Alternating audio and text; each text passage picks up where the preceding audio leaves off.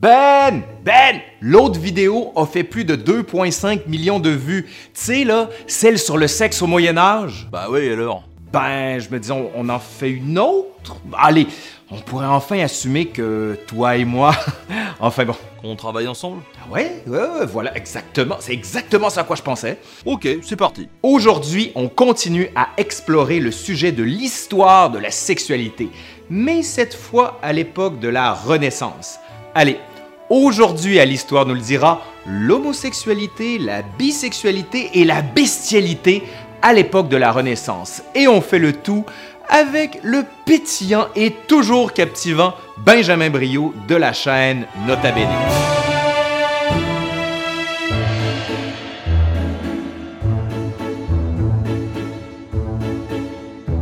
À l'époque de la Renaissance, on considère que le corps de l'homme est plus beau que celui de la femme. Ainsi, on reconnaît naturellement qu'il est plus digne d'être aimé et désiré. Ça peut se défendre comme théorie. Hein. En effet, entre le 15e et le 16e siècle, on assiste à une profusion de nudité masculine. Une profusion, là, ça veut dire beaucoup. Genre, genre beaucoup, beaucoup, mais, vraiment beaucoup, là, genre énorme, presque partout. Enfin, là, vous comprenez? Non? OK, en voici d'autres. Et encore, et encore. Voilà, ben, comprenez l'idée, là, maintenant, de profusion? Hmm? On pourrait même dire que l'on assiste à une sensualité homo-érotique. hein. Euh, Ce n'est pas qu'en peinture que l'on constate tout ça, il y a tout un ensemble de productions artistiques et littéraires qui montrent un goût pour les pratiques sexuelles homo et bisexuelles. De grands créateurs dévoilent ouvertement leur penchant, hein, comme le peintre euh, Benvenuto Cellini, hein, qui euh, assume qu'il aime les beaux garçons. À trois reprises, il va être accusé de sodomie, et tout ça ne l'empêchera pas de fréquenter euh, des femmes euh, ni de se marier. hein. Il n'est pas le seul à l'époque. On pourrait dire la même chose pour Shakespeare, qui, dans son théâtre, utilise fréquemment les travestissements tout en préservant, pour les bonnes mœurs, un cadre hétéro-érotique. On voit aussi dans ses sonnets dédiés à un mystérieux Monsieur W.H. une expression particulièrement aboutie de son désir homosexuel. Plusieurs grands artistes de l'époque sont homosexuels. Citons Léonard de Vinci ou encore Michel-Ange. Ce dernier est connu pour avoir eu de nombreuses passions masculines au cours de sa vie. Moins célèbre mais plus explicite, Giovanni Antonio Bazzi qui se fait appeler Sodoma. Eh. Un des sujets les plus ouvertement homoérotiques, c'est sans aucun doute le Saint Sébastien qui est un martyr romain ayant vécu au IIIe siècle. Le corps de l'éphèbe chrétien, bien que criblé de flèches, reste pleinement indemne dans sa beauté, la torsion subie évoque quelque chose qui dépasse la simple souffrance du martyr. Ce type de représentation a souvent été repris, notamment par Mohamed Ali ou encore Richard Martineau. Je ne sais pas si ce dernier a bien compris toute la portée de la représentation quand il a posé dernièrement pour le magazine Urbania. Hein? Enfin, Et c'est qui ce mec? C'est vraiment pas important, hein? Enchaînons. On aurait tort de penser que l'homosexualité et la bisexualité ne concernent qu'un petit milieu d'artistes et d'intellectuels, sorte de clique du plateau de l'Italie de la Renaissance. Euh, C'est quoi la clique du plateau? Euh, comment dire euh, Un ensemble imaginé par des chroniqueurs polémistes qui pensent à un complot mondial organisé par des artistes qui demeurent dans un quartier de, de Montréal, bien sûr. Ah oui, mais on en a aussi ici, hein, des gens qui ont des théories comme ça. Ils sont partout, je le sais C'est un complot Revenons à l'Italie. Plusieurs témoignages présentent l'Italie du 14e, 15e et 16e siècle comme un paradis pour homosexuels plus ouvert à ces pratiques que dans les royaumes voisins. Et oui, plusieurs considèrent donc, selon la doctrine néoplatonicienne, que la beauté physique permet de rejoindre le séjour divin. Et l'artiste, lui, il célèbre Dieu. Comme l'homme a été créé à l'image de Dieu, eh ben, aimer l'homme, c'est aimer Dieu. On va même utiliser des références antiques pour légitimer de telles pratiques. L'image de Socrate fournit une justification idéale à la pratique homosexuelle dans les milieux intellectuels. On parle même d'amour socratique pour qualifier la chose. Les hommes de la Renaissance puisent dans l'Antiquité un arsenal mythologique et historique. Zeus et Ganymède, Apollon et Hyacinthe, Oreste et Pylade, Achille et Patrocle. La découverte, ou plutôt la redécouverte de l'Antiquité, fournit une légitimation intellectuelle à l'homosexualité masculine. Ils seront cependant plusieurs à décrier ouvertement ces pratiques. Le frère dominicain Savonarole, qui va imposer une courte dictature morale à Florence à la fin du XVe siècle, parle de l'Italie comme de la nouvelle Sodome.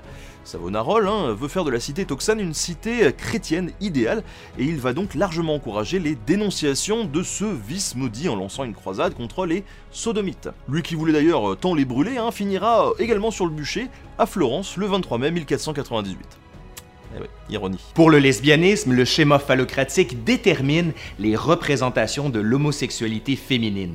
Selon les médecins, deux femmes ne peuvent faire l'amour sans foutre, comme on dit, sans se servir d'un godemiché ou sans profiter d'une hypertrophie du clitoris. Un certain Bartholin fils écrit à ce propos, il, le clitoris, croit en quelques-unes de la grosseur du membre viril, de sorte que les femmes abusent du clitoris au lieu du membre viril et s'accouplent ensemble.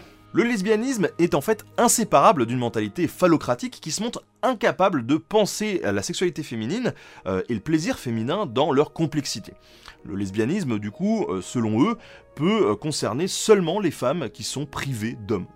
L'homosexualité féminine, d'ailleurs, elle est condamnée que dans une seule circonstance, lorsqu'elle s'assortit à un travestissement, par exemple quand une femme s'habille en homme, et du coup, elle est passible d'être poursuivie devant les tribunaux. Peu à peu, on va s'attaquer à ce jardin des plaisirs et tâcher d'imposer une chape de plomb sur les corps et les consciences. Dans la Carolina de 1532, fameux code impérial de Charles Quint, la sodomie et le saphisme sont mentionnés parmi les crimes spirituels les plus abominables. La sodomie témoigne d'une présence impure qu'il faut éradiquer par un feu purificateur. Châtiment des habitants de Sodome. On pourrait croire que c'est avec les réformes, celles de Martin Luther et celles du Concile de Trente au XVIe siècle, que la répression commence. Ben en fait, euh, pas du tout. Hein. Ça amorce en Europe occidentale dès le XIIIe et le XIVe siècle. Le processus de criminalisation d'actes définit les sodomites d'abord comme des sacrilèges, euh, forme la plus abominable du péché de luxure. Par contre, un raidissement va s'opérer pendant euh, le XVIe siècle, notamment à cause du souci des monarques d'étendre le domaine des compétences des juridictions royales. Dans l'Angleterre d'Henri VIII, euh, la sodomie devient un crime passible de peine de mort en 1533. Les catholiques comme les protestants vont ensuite s'attacher à réprimer et encadrer les déviances sexuelles pour endiguer les effets des critiques de l'autre camp. Les tribunaux de l'Inquisition espagnole vont ainsi condamner de nombreux prêtres et moines. En Aragon, de 1541 à 1593, 10 des 107 homosexuels recensés sont des ecclésiastiques. La chasse aux sodomites en Espagne est liée à un racisme ethnico-religieux qui, avant de servir à la définition d'un véritable national-catholicisme, fonde et fondé sur la pureté du sang qui avait cours dans un peuple chrétien. C'est comme ça qu'on le présente. Tout ça va accentuer le consensus autour de l'exclusion de l'étranger. C'est drôle comment ça fait écho à plein de choses actuellement, mais j'arrive pas à me rappeler de quoi. Voyons, voyons. La même logique s'applique pour tout ce qui concerne la bestialité. Le Lévitique précise que la bête doit elle aussi être tuée, hein, ce que les juges appliquent généralement. En 1612, un négociant de La Rochelle est reconnu coupable d'avoir euh, connu charnellement une jument. Lui, il est pendu, et elle, elle est assommée, hein, et leurs corps euh, sont ensuite euh, brûlés au pied de la potence, et leurs cendres dispersées. Voilà. On veut pas seulement purifier, hein, mais aussi anéantir tout ce qui peut évoquer la mémoire du crime et de ses acteurs. En agissant ainsi, on veut figer la nature à des frontières étanches. Plus encore, on veut convaincre les gens habitués à la proximité animale que la transformation ou le mélange des catégories sont potentiellement diabolique. Les procès de bestialité jouent un rôle dans l'apprentissage des tabous et des normes sexuelles. Ben, euh, t'as des animaux chez toi, hein? Pourquoi tu me demandes ça? Oh, pour rien, pour rien. Bon, enfin, on aurait... Non, laisse faire, continue. Et tout cela s'inscrit aussi dans la présence des divers animaux dans les tribunaux de justice. Cochons, ânes, rats, même des insectes. Longtemps, des tribunaux humains les ont jugés pour des délits. Et par exemple, le 5 septembre 1379, dans un monastère français, deux troupeaux de porcs s'affolent et causent la mort d'un homme du nom de Périno Muet. comme il est d'usage à l'époque, eh bien, tous les porcins, les meurtriers à proprement parler, mais aussi les badauds, hein, qui regardaient seulement, sont jugés pour leurs crimes épouvantables et donc sont condamnés à mort. L'éventail des punitions était vaste et la mort pas systématique. Dans le cas des rats, par exemple, on leur adressait fréquemment une lettre aimables pour leur conseiller de quitter la maison, leur présence étant jugée indésirable. Pour et les ânesses, la peine prononcée en première instance peut être parfois la corde. Mais ce rappel et un nouveau procès, certaines sont simplement condamnées à être tapées sur le crâne. En 1592, on rapporte qu'un garçon de 17 ans est brûlé à Paris pour avoir engrossé une vache de laquelle il était sorti un monstre moitié homme, moitié veau. Bon, ok, là je pense que ça suffit, là. Oui, en effet. Ça donne des idées. Euh, des, des idées? Bah, allez lire sur le sujet. Oui, oui, oui, exactement, c'est ce que je disais. Salut Merci à Benjamin Brio de Nota Bene, mais ai-je vraiment besoin de dire que sa chaîne est particulièrement captivante parce que vous êtes plus de 800 000 à le suivre?